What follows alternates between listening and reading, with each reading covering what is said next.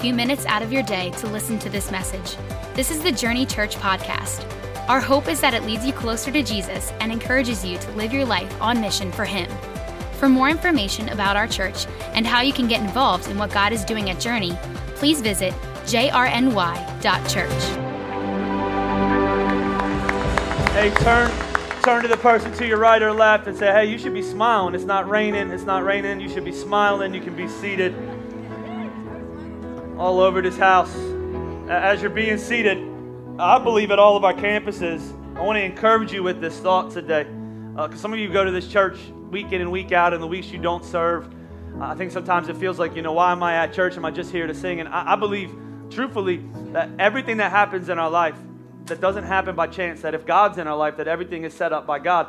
Even the people that you sit by at church. There, I believe every week there's, there's people that you don't even know. Maybe you're sitting by somebody who's been through a similar thing that you've been through, faced something that you've faced, and you've come out the other end of it and found victory and maybe God's placed you right beside them to not, not only be an encouragement, to be maybe, somebody who's able to speak into their life. And uh, there, there's power in, in, church, not just in ser- serving in a position, but you serve every week by being here. And so I just want to thank you once again uh, for being a part of Journey. If you're not a typical church person and you don't come to church every week, we want to welcome you. We're, we're glad you're here as well. Uh, I know it can be extremely nerve wracking to come to church for the very first time. And so our prayer is always uh, that you would feel right at home from the moment that you got here. That we don't have outsiders and insiders, that we're not different than you. We simply have a faith, many of us, in Jesus Christ, not because we're good people, uh, because He's a good God and He's changed us. And we are simply trying to become all that God has called us to become. We're not perfect people. I don't know if you figured that out either. We are all working in progress. And so we're, glad that you're with us today. We're in the middle of a series uh, called There's Work to Be Done. We're going to end this next week. And if you haven't been here, I want to catch you just a little bit up to speed uh, and maybe you're not a believer. Maybe you don't have faith in Christ. Maybe you're, you're just kind of here today to pay somebody a favor. No matter what you believe at all of our campuses, uh, we're, we're talking leadership. To be a follower of Christ is to be a leader.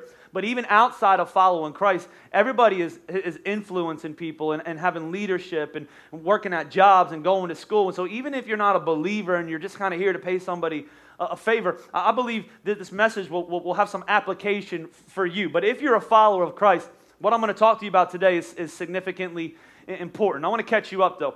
We've been talking about Nehemiah. You remember the story? Nehemiah is a cupbearer to the king. He works for, for the king of Persia. Xerxes, it means he has a cush job. He's a wine taster. He throws parties. Uh, I mean, he, he, he's, he's living the life. He's also an Israelite, uh, a Jewish person never been to his homeland because a hundred or so years before, uh, somebody had taken over the Babylonians, his homeland, and brought a bunch of Jewish people back to their country to indoctrinate them, train them up, and essentially uh, make them laborers for their empire. Well, history ha- has kind of changed. The Babylonians aren't in charge anymore. A new powers come, the Persians. And so Jewish people are kind of still in the midst of being exiled. And Nehemiah is one of them. He, he's a young man. He's never been to, to Jerusalem, doesn't know anything about it, just knows that's where my great grandparents are from. The Bible says that he has an interaction with his, with his, with his brother one day. Uh, he finds out people are going back to Jerusalem and, and rebuilding, but there's no walls. And the walls represent protection, they represent security, they represent their ability to continue to build and be, and be safe. And so his heart breaks. And I told you, I said, God wants you to have influence, he, he wants you to have a purpose, He wants you to be a leader. But you need to understand how that happens. How did it happen in Nehemiah's life? God broke his heart. And I told you, God will often have to break something in you before he makes something out of you. And what happens there? You begin to see things others don't see and care for things others could care less about. When God puts you somewhere, you'll see things that other people don't see. I'll give you an example. When I first moved here, moved from, from Boyertown to Limerick after we came from Oklahoma, uh, we moved to Phoenixville, and, I fell in love with, with the city, not just because uh, uh of the downtown, but because I, I felt like I was supposed to be here. I felt called to Phoenixville, and so I began to see things that other people didn't see and care for things. I'll give you an example. My mother-in-law came from Oklahoma. She doesn't live in an area like this. Houses aren't connected. You know, people aren't rude, stuff like that. And so she came to our house one time. We live in a row home right here on the north side of Phoenixville. It's a little, little it could be a little, could be some rough stuff going on there, and it's, it's not streets aren't wide and stuff like that. It, it, it was my hood, right? Like it was, it was, it I was proud of where I lived. I was excited. I loved to walk downtown, all that stuff. I knew all the neighbors. We would, we would walk on this side of town and wave to everybody. I felt like I was walking into Cheers, where everybody knew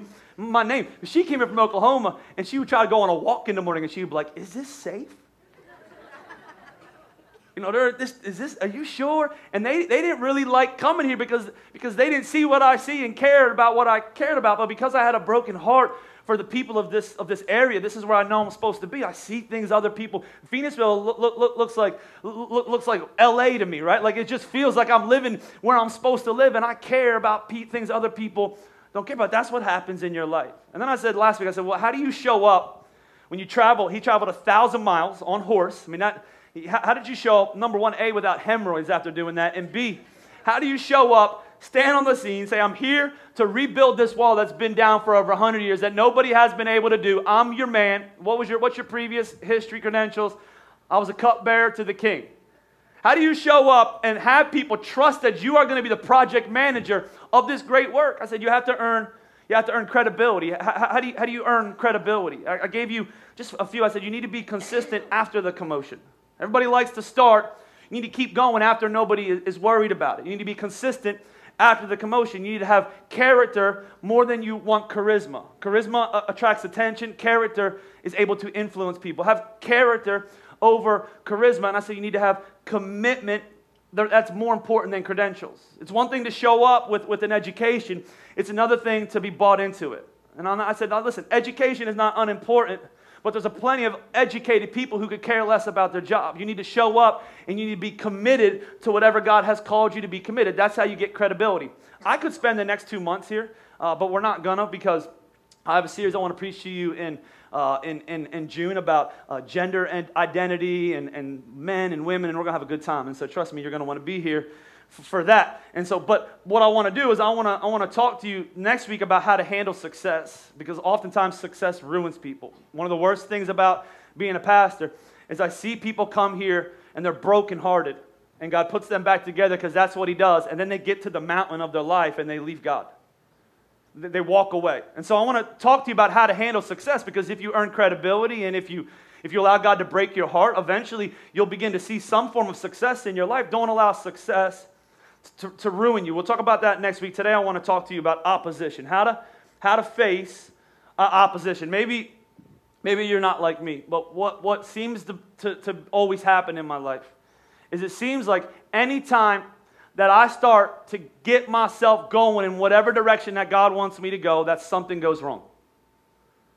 That, that's, there's some form of pushback. Like any anytime that I try to make a change, you know, give some more money, make a commitment, you know, start a new habit, whatever it looks like with God, that any time that I do that, that at all of our camp, maybe you've never experienced this, that it seems like like I face opposition. It seems like there's stuff that goes goes wrong. And here's what I want you to know. And if you don't you don't take notes, you should you should take notes today because this is going to be an encouraging message for, for some of you. You need to remember this. Whenever you move forward for God, there will always be opposition in your life. Somebody say amen right there. That's important. Amen. Some of you don't understand that. Well, here, here's what you think. When I start following God, it's smooth sailing from there. Like everything will work out. I was single, started following God. Husband, I, I was single, I started following God. Success, money, right? I broke free from my addiction. I never struggled with it. Again, everything that I do, it's like I, am just singing in the rain. I'm just walking through. I'm just skating through life. Everything is perfect. There's never anything wrong in, in my life. And I want you to understand whenever you move forward for God, you can, you can expect opposition. There will always be opposition. Some of you don't understand this. Let me explain to you in, in, in physical terms so you understand. I always go back to exercise because if you're a normal person like me, who wants to exercise? Like, I'd rather just eat what I want, do what I'm 38 years old. I have nothing else to prove with my body, right? Like, I've been there, done that, got Leah to marry me. I'm good, right? Like, I don't, I don't, it doesn't really bother me. But I know what happens if I don't. I know what I look like. I have to look at myself on camera. Adds 25 pounds, by the way, at other campuses. And so, like, I see those things. I see, I have to, I have to look at myself. I got to look at my chin. I got to look at all of those things that I have to look at. And I think I don't want to be like that. So if I don't want to be like that, I got to make changes. And the changes that I make oftentimes equal what? Pain. I don't know if you've ever been to the gym after you haven't been to the gym for a long time. And you show up and you exercise, you're like, this feels great. I'm going to do this every day. And the next morning, you're like, God, why? Help, Leah, help, I can't move, right? Like, don't touch me. Your stomach hurts, your legs hurt, your eyes hurt, your hair hurts, everything hurts. It's like your body is angry at you, or maybe you decided you're, you're going to change the way you eat, and everything that you're just makes you mad. Everybody makes you mad. Every time you see somebody that's eating something that you know you can't eat because you'll blow up like a tick, you get angry at them. How dare you eat like that in front? It's not healthy. And there's always physical pain and opposition associated. Like, I, I don't know if there's people here that work out all the time, but I can just imagine, and I've never experienced this because I don't like to be in pain all the time, but there's people, you're just in pain all the time. And you're like, I love it. I'm like, why? But the truth is, the reason you're in pain all the time is because you're consistently pushing and growing. You will always face opposition when you're doing the things, when you're moving forward in, in God. And so, what I want to do is, I want to I want to take you to the book of Nehemiah, chapter 2, and I want to show you the beginning of this. He, he gets there, he gets supplies from the king, he gets the cooperation of the people. He's about to start building. The Bible says in Nehemiah chapter 2, verse number 18, they replied. He went out at night. You remember this part? They replied, Let us start building so they began this good work. So he gets there, earns the credibility. They all begin to build. Chapter 3 is this incredible uh, documentation of all these different people from all these walks of life. If I had time, I would preach just because it's, the it's the picture of a great uh, church that's changing the world. There's people from all walks of life building this church or building this wall. They're, they're, they're just a part of it. They're not trained, they don't have credentials. They just bought in. They want to be part of what, what Nehemiah is doing. And the Bible says in, in, in, chapter 2 that they replied, Let us start rebuilding the wall. So they began this good work. Watch this. This, this is important. But when Sanballat, doesn't that just sound like somebody who would get on your nerves? When Sanballat, the Horonite, Tobiah, the Ammonite official, and Geshem, the Arab, heard about it, they mocked and ridiculed us. We start rebuilding, and immediately these three dudes, and if you read the book of Nehemiah, they come back constantly. They, mock and ridicule us. What do they say? What are you doing? How are you? Are you rebelling against the king? And I answered them by saying, The God of heaven will give us success. We are his servants. We will start rebuilding. But as for you, you have no share in Jerusalem or any claim or historic right to it. And if you read over and over and over again in the middle of this building project, these dudes come back. They get louder, they get more annoying, they get more angry, they get more disturbed. It's almost as if Nehemiah is trying to tell us this is just going to be part of your life. If you want to move into the things God has for you, if you want to, you want to become who God's created you to be, don't expect it to be smooth sailing. Expect to have these type of people, have these type of situations in, in your life. In other words, you don't face opposition because you're doing something wrong. You face it because you're doing something right. You should write that down. You're not going to face opposition in your life because you're doing something wrong. We tend to think that. If it's difficult, I must be wrong. Now, there is times, by the way, that you face hardships because you're an idiot. Me too. Like there's times in the Bible where God said, Jonah, go preach to these people. You're my prophet. You work for me. Do what I say. I mean, far fetched, right? Go preach to these people. He says, I'm not, I don't like them. And the Bible says this man gets, a, gets on a boat and sails as far in the opposite direction as he can and ends up getting thrown overboard in the whale. Write that down somewhere. I don't want to be in a whale, right? So there is times you do bad things, you, you rebel, that you end up far away from God and you cause undue suffering. But there's a bunch of other times in your life that if you set out to do what God's calling you to do, you're not going to face opposition because you're doing something, something wrong. It's because you're, you're going in the right direction. So what I want to do is I want to show you in, in the book of Nehemiah we're going to land in chapter 4. Uh, just three decisions, three things you're going to have to make, three, uh, three things you're going to face in, in, in, your life. Number one is this: is you need to remember uh, you're going to face obstacles. You, you will you will face things in the road that you don't want to be there. You will face obstacles. Here's what Scripture says in Nehemiah chapter four. They they, they built. They started to build, and here comes Sanballat back in. When Sanballat heard that we were rebuilding the wall, he became angry and was greatly incensed. So he's back, right? And he begins to just, just, just mock and, and, and criticize. We're going to talk about that in a second. And just be a nuisance. Just be An obstacle, in fact, it gets so bad. I don't have this in your notes, but if you read through this chapter, by verse number 10 of this chapter, the Bible says that the people in Judah, they're, they're crying out. The strength of the laborers is, is giving out and there is so much rubble in this wall that we cannot rebuild. In other words, what they're saying is when the wall got knocked down 100 years ago, nobody cleaned this up. And so now there's just so much in the way. There's people in the way, there's rocks in the way, there's so much garbage in the way. We're tired, that's in the way. We're facing all sorts of obstacles. And I need to, I need to make, sure, make sure you understand this. If you do something for God, you will consistently face things that, that you're like, why am I going through this? Why, why is it so, why does it feel so difficult? I can't tell you how many times, if it's a big Sunday for us, and every Sunday's big, but there's times when we know, man, Easter is a big Sunday, and Christmas Eve is a big Sunday, and Mother's Day and, is a big Sunday, and Father's Day, and, and, and, and days like that where we know to have lots of guests and baby dedication, and we come in to turn on the light somewhere and something blow up.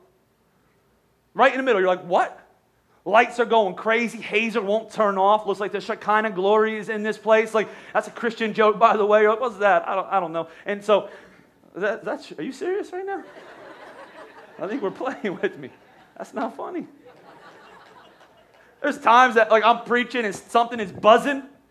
I've worked all week on a sermon. I just want to get it out, and something won't stop buzzing. I literally want to push this over and walk off the stage, have a temper tantrum. There is always obstacles. There's times, I got to be honest with you, every time we start a campus as a church, every time, right before we announce it to you, we start to try to figure out what we're going to do, and then we make the announcement to our church. But oftentimes, our staff knows first, and here's why because we sit down with them.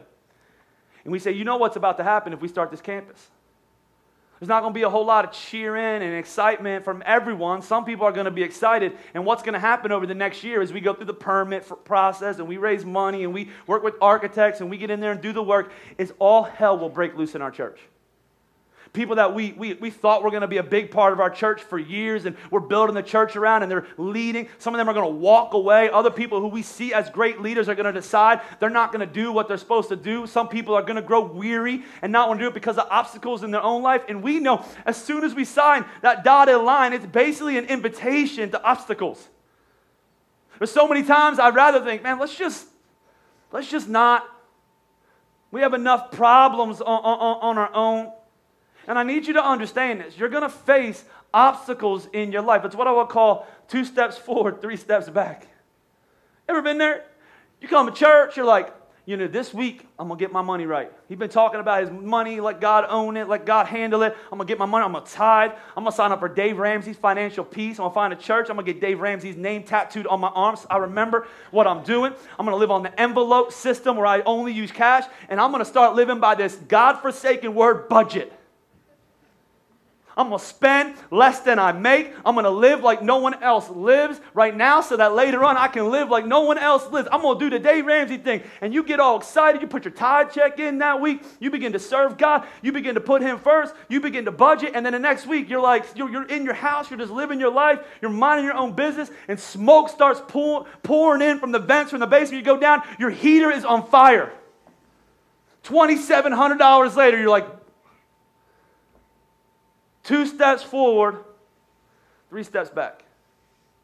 There's going to be times in your life where, where you start coming to church and you go, you know what? I'm, I'm going all in with Christ. I'm going to lead my family spiritually. I got teenagers. We haven't really put God first for the first few months uh, or years of our lives. We've been doing other stuff, but I'm going to get my life right and lead my kids. And you're going to start bringing your family to church. And you're going to have that 14 or 15 year old son or daughter that comes to you after you've been going and you've been doing everything you're supposed to do. And they're like, yo, I don't believe in God. You're like, what? They're like, prove he exists. You're like, talk to Pastor Steve. You're going to go two steps forward. What it feel like? You're going three steps back. Happens at church all the time. We feel like we're going, we're going, we're going. We're making gains, right? To use a gym term, making gains. Stuff's going well. We're building leaders. We're doing all this stuff. People's marriages aren't falling apart. Everybody's perfect. Everybody's walking in here with white robes and halos over their heads. Everybody's smiling. There's no fights. You're getting, you're making gains. Two steps forward, and all of a sudden it's like three steps back. Everybody's pissed off. Everybody's coming in here with black clothes on, right? Halos are gone, little pitchforks. Everybody's marriages are falling apart. You're like, what's going on? It's two steps forward, it's three. Three steps back. You're going to face. You're going to face consistent obstacles. And I want to encourage you. You're going to face obstacles, but you don't have to fear them. In fact, I would tell you that in my own life, as I've pastored this church, that many of our greatest obstacles, if I just gave God some time, were actually, actually my best opportunities. That many of the greatest, what is going on moments of my life, if I would just give God some time, became some of the greatest opportunities. Let me give you a classic example. In 2011, this, this did, wasn't happening. Plymouth Meeting, you, you, were, you, you weren't happening. Royersford, you weren't happening. Limerick, you were barely happening. We had Limerick, and then in Phoenixville, we started a church in the Phoenixville uh, Colonial Theater, and that's kind of where, where we were at. And, and our kids' space at the Colonial Theater was kind of bad. We had one class on the third floor for, for the older kids, and then on the, on the, the balcony, which was an open balcony, we decided to put up pipe and drape. That's, that's, that meets code, and we'll put our nursery there. Which, which, looking back, I was thinking, that's probably not that safe.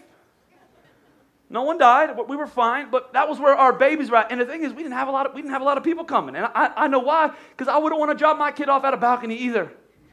So at the end of 2011, we had an amazing opportunity to rent a storefront. There was a, there was a store called Hipster Home. It was one of the coolest stores downtown. Got closed, moved out of Phoenixville, and we got to swoop in and we got to rent this building. We raised $20,000 at Christmas that year. We put $10,000 of work in. We spent all of January painting, put a boot in the window. It was amazing. Boot on bridge. Did all this work, built a stage, like had kid space. Went in there and had two weeks of kid space. Moved our younger kids to the third floor so they had a secure room. Moved our older kids two doors down, not the band, two doors down. And we had, we had kids' church. And it was an amazing two Sundays.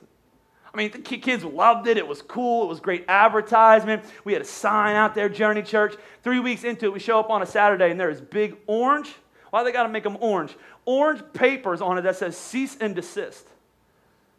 We're like, what?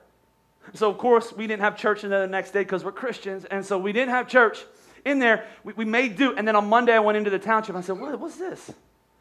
Met with the, the owner of the building who we just signed a five year lease with. We just spent $10,000 on this building, met with the owner. He somehow, some reason, he overlooked the fact that it was not zoned for a nursery or a daycare or a church.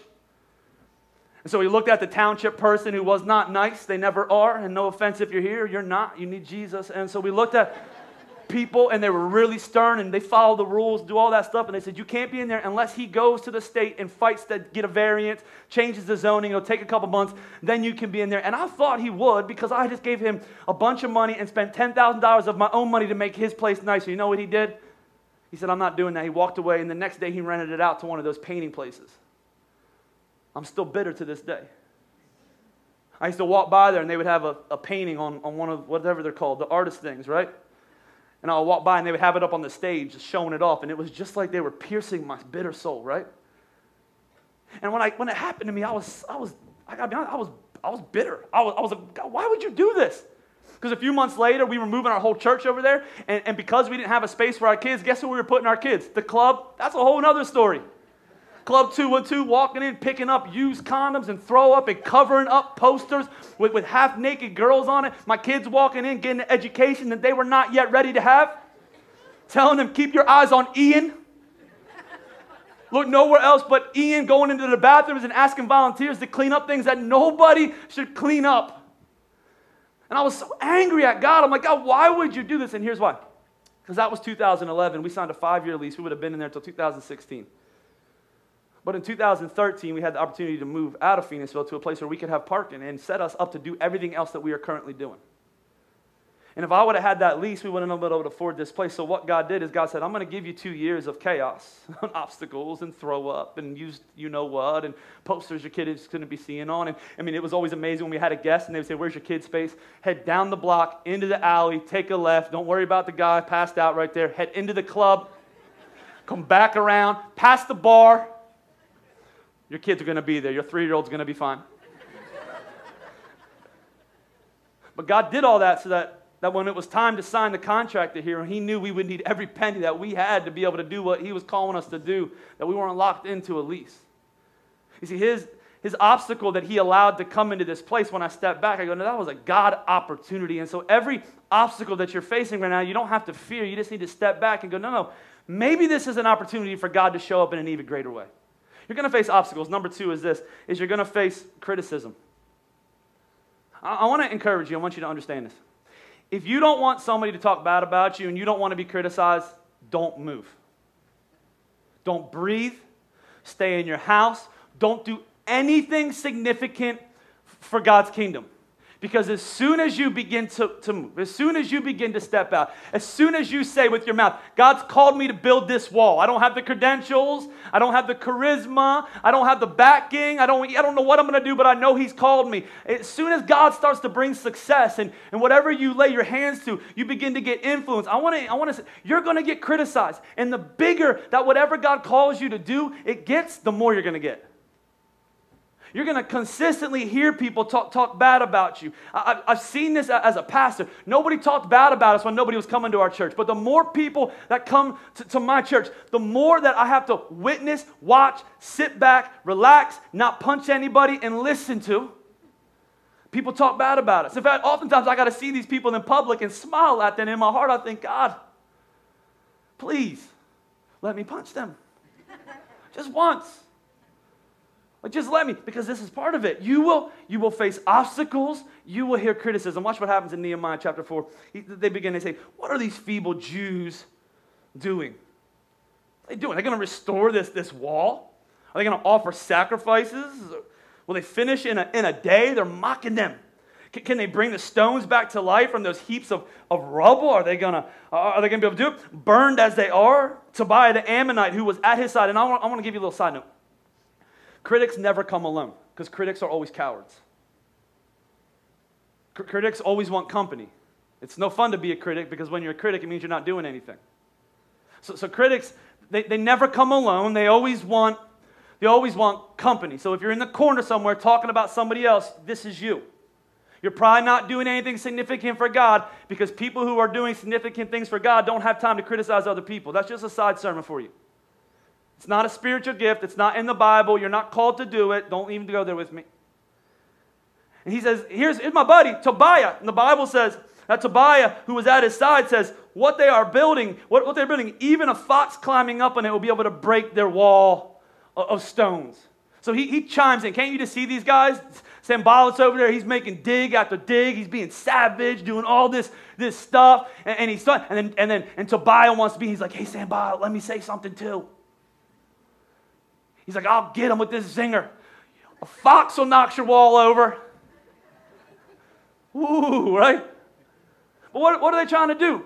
They're, they're, trying to, to, to show, tell them, you're weak. Your, your, motives are impure. You're, you're, you're way too slow. The, the, the progress you're making is slow. You're inadequate. You're, you're a failure. This is what this is what Satan loves to do in our lives. He loves not only to throw obstacles into our lives, but he loves us to allow, and it's usually not from him because he can't verbally speak to us. I've never had that happen to me. And so what he does is he allows others to speak for him, and they speak what I would call critical words into your life. And if you're not ready, it could really hurt you. If you, if you don't understand that if you do anything good in life, somebody is going to talk bad about you, you're going to be confused and you're going to think, what am I doing wrong? Why don't people like me? Why aren't people nicer to me? Why is everybody speaking negatively against me? It's because you're going in the right direction and you will always then you will always then have critics. I mean, think about it. Some of you have stepped away from a job that you went to, to school for for years. Like God broke your heart for something that wasn't just a job, but it was a calling, and you're, you stepped away. And what, what happens when you step away from a, from a job to go take on a calling or a career to go take on a calling? Somebody always to criticize you. What are you doing? You know how much money you can make? You know how much prestige you can have? You know how many beach houses you can get? You know how high you can have? How much influence you can have? And they're not going to understand what God's called you to. And so they're going to criticize. Maybe you're, you're a student and God's really beginning to change your life, which I believe happens. He's really beginning to call you and you go to school and you're living a life different from everybody else. You've already figured out who you are, and they're trying to figure it out still. And so you begin to share your identity in Christ, and you, you, you share the love of God in a, in a loving way, not a condemning way. And what happens, even when you do all those things, you get critics. Kids begin to make fun of you, they begin to judge you, they begin to say stuff to you like, like this is all fake. Science has proved you wrong. And the whole time you're going, why am I getting criticized? Because you're going in, in the right direction. You're going to face critics, you're going to face obstacles. And then, number three, this, this, this is important ultimately you're going to face a decision. You're going to face a decision because here's what happens. When you face obstacles and when you face criticism, often what we do is we say, I'm done. I'm done. I'm going in the right direction, but this is too difficult. I'm tired. I can't tell you how many times I thought to myself, I'm done with this. I'm going to be an architect. Nobody's going to criticize my buildings. Obstacles, you just get tired of dealing with it day in and day. You're like, is this year going to be the year nothing goes wrong? And it just, just goes wrong. And you're like, how much more? And here's what happens in, in my line of work, it happens often because for me, what I've chosen is I've chosen to pursue my calling through, through ministry, full time ministry. Your, your calling might be different, but the, the, the stats are staggering for people who do full time ministry.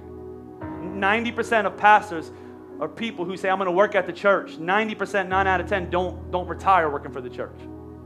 I mean, it's only one out of 10 of the people that I graduated Bible college with in 2002 are still going to be pastors when I retire when I'm 102. And I, and I think to myself, why does that happen? Because when you're a pastor, like so many other things, it's constant obstacles that you don't choose and constant criticism that you don't want. Constant obstacles, constant criticism. And what happens in those moments is you begin to hear those things and discouragement sets in. And, and discouragement is one of Satan's greatest tools. And so, what I want to encourage you to do is I, I want to encourage you not to face opposition with discouragement, but, but instead allow the Holy Spirit to fill you with discernment. What's discernment? It's that thing your wife has. You know what I'm talking about? They know everything. Women have this. I mean, my wife, she is one of the most discerning people I've ever met. Like there was things when I met her, she was like, "Did you see that? Did you hear that? Did you understand that? Did you see their body language?" I'm like, "No, all I saw was my taco." she would, this is happening. This is what's going on. Even at the church, she's like, this is what's going to happen. This is how it's going to go. This person's going to do this. And I'm like, what? How do you see this woman? It's discernment. It's actually a spiritual gift. I wish I had a little more of it. The Holy Spirit will fill us up. And so instead of being discouraged, it's our ability to hear something different. It's kind of like the, the Yanny and the Laurel debate. I hear, I hear Laurel clearly because that's what it is, but my kids hear Yanny because they're dumb, right? Some of you hear Yanny, you're wrong. It says laurel. And I think there's two different ways you can interpret obstacles and you can interpret criticism. You can look one way, like those of you who hear Yanny, you can go, This is bad. This is awful. God's leaving me. God's abandoned me. God's forsaken me. I got to quit. And you're right on the brink of a breakthrough. Or you can be like me and hear Laurel the right way and you can go, No, no, no. I'm going in the right direction. That's why I'm facing this. Of course, I'm facing this because there's always pain when you're moving. One pastor said one time, he said, Listen, always remember the safest, most normal air is when you have to go through. If you're on a plane, you're going on a, in an ascension and you get to a certain point, you're, you're cruising altitude. But before you get to that cruising altitude, you go through really rough air. They tell you keep your seatbelt on, Don't move along uh, uh, uh, along the cabin or you'll die, right? So keep it on. Why? Because you're you're ascending to a new a new level. So there's always going to be, anytime God takes you somewhere new, there's always going to be rough air. So what does Nehemiah do? Let, us check it out because he makes a decision. Does he get in a fetal position, go back to Persia, tell Xerxes? Does he give up? Does he quit? Because these guys won't quit. They keep criticizing him. Watch what the Bible says that he did in, in the book of, of Nehemiah, chapter 4. He does what I think you need to do every time. First thing he does, he says, Hear us, our God, for we are despised. Turn their insults back on their own heads. I like that. Give them over as plunder in the land of captivity. Do not cover up their guilt or blot out their sins from your sight, for they have thrown insults in the face of the builders. What does he do? Number one, he takes it to God. That's the first thing you do. Unfair criticism, don't take it to Facebook. Don't take it to your friends. You drop to the level of that person. Don't keep it in and get mad. You t- take it to God. God, they're saying this about me. God, I'm facing this and I don't know what to do. God, I'm confused by this whole thing. So I'm going to take it, I'm going to take it to God. I, I love the, the promise in, in Psalms 121. Watch what it says. It says, I lift up my eyes to the mountains. And he asks us a question Where does your help come from? Where, where does it come from? My help comes from the Lord, the maker of heaven and earth. He, he will not let your foot slip. He who watches over you. I love this. This is kind of kind of creepy actually. He will not slumber. Goes on to say, He never slumbers and He never sleeps. You see, while your critics are thinking up their best ways to hurt you, why, why Satan's trying to figure out the best obstacles to put in your way to quit, you have the ability to lay your head on the pillow at night, at night and the peace that surpasses all understanding because you serve a God who never sleeps nor slumbers. That, that means when you're sleeping and your enemies are up trying to hurt you, that God is up figuring out how to defeat them for you. That He is a God that never rests, that His eyes are always on you, that He will never leave you nor forsake you. So the first thing He takes it to God, and number, number two, I love this. He gets back to work. I have found that I spent a lot of my life talking about things that I'm not in control of. And whenever I step away from what I'm doing to talk about people that are criticizing me or worry about obstacles that I can't control, that the work that God wants to do in and through my life, it, it, it goes on hold. And so what does Nehemiah do? He takes it to God. And then Nehemiah 4 says, So we rebuilt the wall till all of it reached half its height. For the people worked with all their heart. So what happens then? Because I don't have time to read you the rest of the story. They keep working. Sanballat keeps coming back. In fact, they're working at such a pace, they're getting so high that Sanballat has to begin to send messengers because his criticism can no longer be heard from where he's at. So Sanballat sends a messenger six times. Hey, come down and talk to us. I want to talk about this wall you're building. They're now, I mean, they're almost, they're almost all the way to the top by chapter 6. 52 days have passed. They have built this at record pace. It was down for over 100 years, and now in 52 days, the cupbearer is rebuilding it. And Sanballat comes, hey, come down and talk to me. Hey, come down and talk to me. Hey, come down and talk to me. And I love, I love Nehemiah's attitude in Nehemiah chapter 6. The Bible says, but I know they're scheming to harm me. Verse number 3 says, So I sent messengers to them with this reply. Watch this. This is savage. He says, I'm carrying on a great project, and I cannot come down. Woo! I'm going to use that.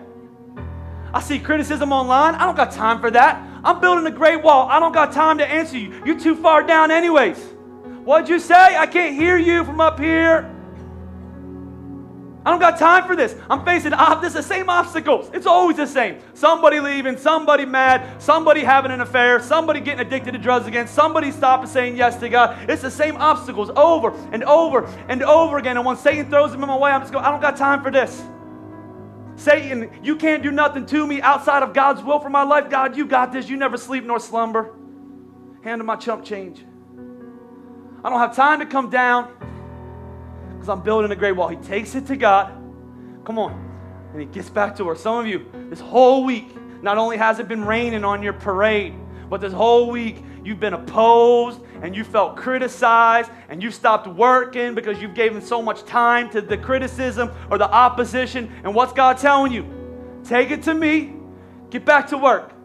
Keep working on the marriage I called you to work on. Keep working on that singleness that I called you to work on. Keep working on that business that I'm calling you to work on. Keep going to that school that I'm calling you to change and affect. Keep doing what I'm calling you to do. Don't worry about opposition and don't worry uh, uh about critics. Man, handle this with discernment. Hear the right thing. You're going to be fine. Get back to work. Get, get back to work. Would you stand with me all over this house? Would you bow your heads and would you close your eyes? And I pray that this this message, as your eyes are closed, would just be a, a holy moment of encouragement. Sometimes when you preach, you preach for the spirit of conviction to fill a room. And what, what's the conviction? It's a, it's, a, it's a drawing of the Holy Spirit to many people saying the life you're living is not, is not good enough, it's not holy enough, it's not righteous enough. There's more for you. It's a calling you to a different altitude in your life. That, that happens sometimes. And that might even happen through this message. Maybe God's calling you to something. And you're feeling the Spirit of God convict you. But, but, but today I pray that the Spirit of encouragement would fall over this room. That He would fill you with expectation in your, in your, in your marriage, in that business, in that physical struggle you've gone through, in that unexpected, that unexpected opposition that you face, that He would fill you with encouragement. As you know that nothing in your life happens by accident and His hand is on you. You serve a God that never sleeps nor slumbers. His eyes are fixed on you. He's the author and the perfecter of your faith. Where's your help come from? Does it come from worry? Does it come from doubt? Does it come from fear? Help comes from, from heaven. He's your maker. He's your sustainer. He's your provider. He's your comfort. He's not your condemner. He's where freedom comes in your life. You can trust Him with everything that you are at all of our campuses. If God has called you to something, He will see you through it. You broke your heart a few weeks ago. You began to see what other people don't see and care for what other people don't care about. And you began to build the credibility that you need. And as you're moving, you face you face undesired opposition, obstacles, criticism. Going in the right direction. You're going in the right direction. You're not facing them because you're doing something wrong. You're facing them because you're doing something right. And Satan is trying to discourage you. Holy Spirit, bring discernment in this place. Where we see you, we know you, we trust you, we follow you with all of our life. We give you everything that we are. And let me just let me just speak to you in this room that maybe you don't you don't know what's going on here right now. Maybe you're confused by this whole thing. Maybe if I said to you, you know, the difference between me and you really is just that I have decided to give my life to Jesus Christ, and maybe you're confused by that whole thing. Is that a religious thing you've done? Is that a is that something you signed up for? Are those some classes you went to? Did you get confirmed? And so now you're part of this, and I would tell you no, no, no, and no. I wanted nothing to do with God. I grew up in church. I hated church. I wanted to live my own life. But Jesus Christ wrecked me. He saved me. He set me free. He called me. He's given me the privilege and the honor to proclaim His name week in and week out. And the promise of His scripture is when I raise up His name, when we lift up the name of Jesus, that He will draw men and women to Himself. And so that's all we do in this time. We talk about Jesus we brag about what Jesus has done in our lives. We talk about his love, that he would sacrifice his life on that cross for us. We talk about his power, that he rose from the dead. And we talk about his desire, that scripture says that he intercedes for you by name to come home to him. That just like he wanted a relationship with me, that I'm up here to tell you, man, that he loves you more than you can imagine. That you can try to live this life on your own you can try to figure out your own identity. You can try to make your own purpose, make your own way. But what I've experienced and what I've witnessed, that's a dark life to live. That's a hopeless life to live. That's a pain filled life to live. Where does your help come from today? It comes from Jesus. He's your maker. The Bible says He molded you in your mother's womb, that He knew you before anybody knew you, and His plan for you is bigger than anybody's plan has ever been for you. And that He deeply desires to have a relationship with you. And so, what do you do in that situation? Because the Bible says when we begin to talk about that, that the Spirit will begin to knock at the door of people's lives. I, I, I can't explain that to you, except that when He spoke to me, I just felt this burning in my chest. It was just, it was just this unmistakable drawing of something outside of myself. And I believe that same thing happens in these moments at all of our campuses. And I think the question is, what am I supposed to do with this? The Bible says if you would confess with your mouth and believe in your heart in this moment that Jesus is Lord, that He did what I said He did, that He died on the cross for your sins, that He rose from the dead and He defeated hell, that you would become a brand new person. That maybe there's been all sorts of obstacles that have tried to keep you from this moment. Maybe you're listening to all sorts of criticism that's coming from Satan right now. The Bible says, where the Spirit of the Lord is, there is freedom. That there is no condemnation that doesn't come from God. He's not telling you you're not good enough. He's not telling you you're not worthy. He's not telling you that He can't use you. He's not telling you to keep your hand down and keep quiet and don't cry. He's telling you, let it all out. Come to me right now if you're weary and heavy laden, and I will give you rest. I will give you rest. You see, church is a place of rest. Church is a place where dead people they come alive. Church is a place where lost people, they feel the comfort of being found. Church is a place where people that feel blind, that for the very first time you can see. You have freedom in this place. Here's the thing about it, and it's your decision. It's your decision. He loves you. He's here right now. You have a decision where you can say, you know what, Jesus, I want you to be the Lord of my life. And so, what we do in this room is if my kids need me, they take they make a very simple, especially when they were little, simple step of movement. And what is that step of movement?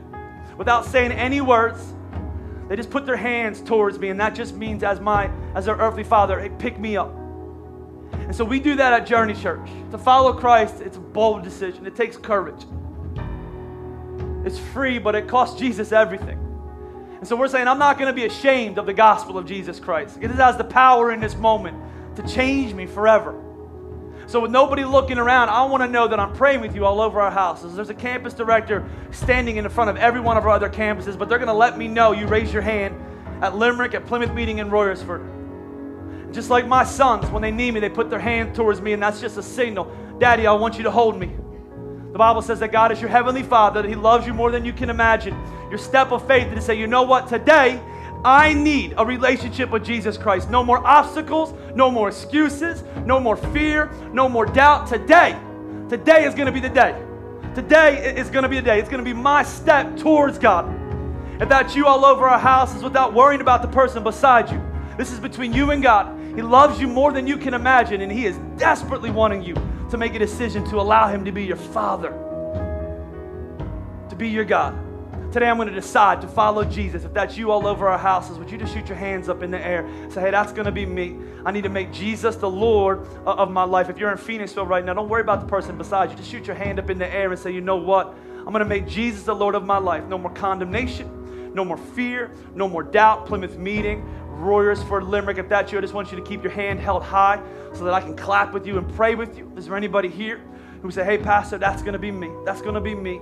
That's going to be me. Let's pray, begin to pray. And as we pray, I believe people are going to continue to respond. Jesus, thank you for this day. Lord, thank you, Father, for what you've done in this, in this message, in this time in your word. Thank you, Lord, for, for drawing people to yourself. Thank you for the three people in Limerick who are responding, the four people, and the, the one person in Plymouth meeting. Yes. Lord, I pray for those maybe that, that, that didn't take the opportunity to respond to you, but right now, as we've kind of moved into the next step, that they would just lift their hands towards you. And it would just be a sign of brokenness and surrender. Jesus, come into my life. I don't understand this whole thing, but here's what I do understand. I feel broken. I feel lost. I feel tired. I feel weary. I've looked everywhere else. Today I want to be found in Jesus. And so today, right now, Lord, you're becoming everything to them. You're forgiving their sins. You're giving them a reason to live. You're giving them a purpose to wake up tomorrow morning, Lord. We thank you for that. We thank you that we can confess you as our Lord and Savior. And Scripture says that we will be a brand new creation. That what was true of them when they got here is no longer true of them. It's no longer true of them. They become a brand new creation in Jesus' name. Lord, we're thankful for that. I also pray that you would help us to leave this place with a bold encouragement, just like Nehemiah took. We're going to take it to you. We're going to give you the time we fear obstacles and we listen to criticism. We're going to take it to you. And then we're going to get back to work. Why? Because we're in the middle of building a great wall. God, you have called us to do something incredible with our lives. Lord, we want to keep pursuing everything that you have for us. Jesus, thank you for your word, for it never, never returns void. In Jesus' name we pray. Church, would you shout amen? Come on, let's clap together. Clapping for somebody else in Royersford and somebody else in Limerick. Let's clap for them, church.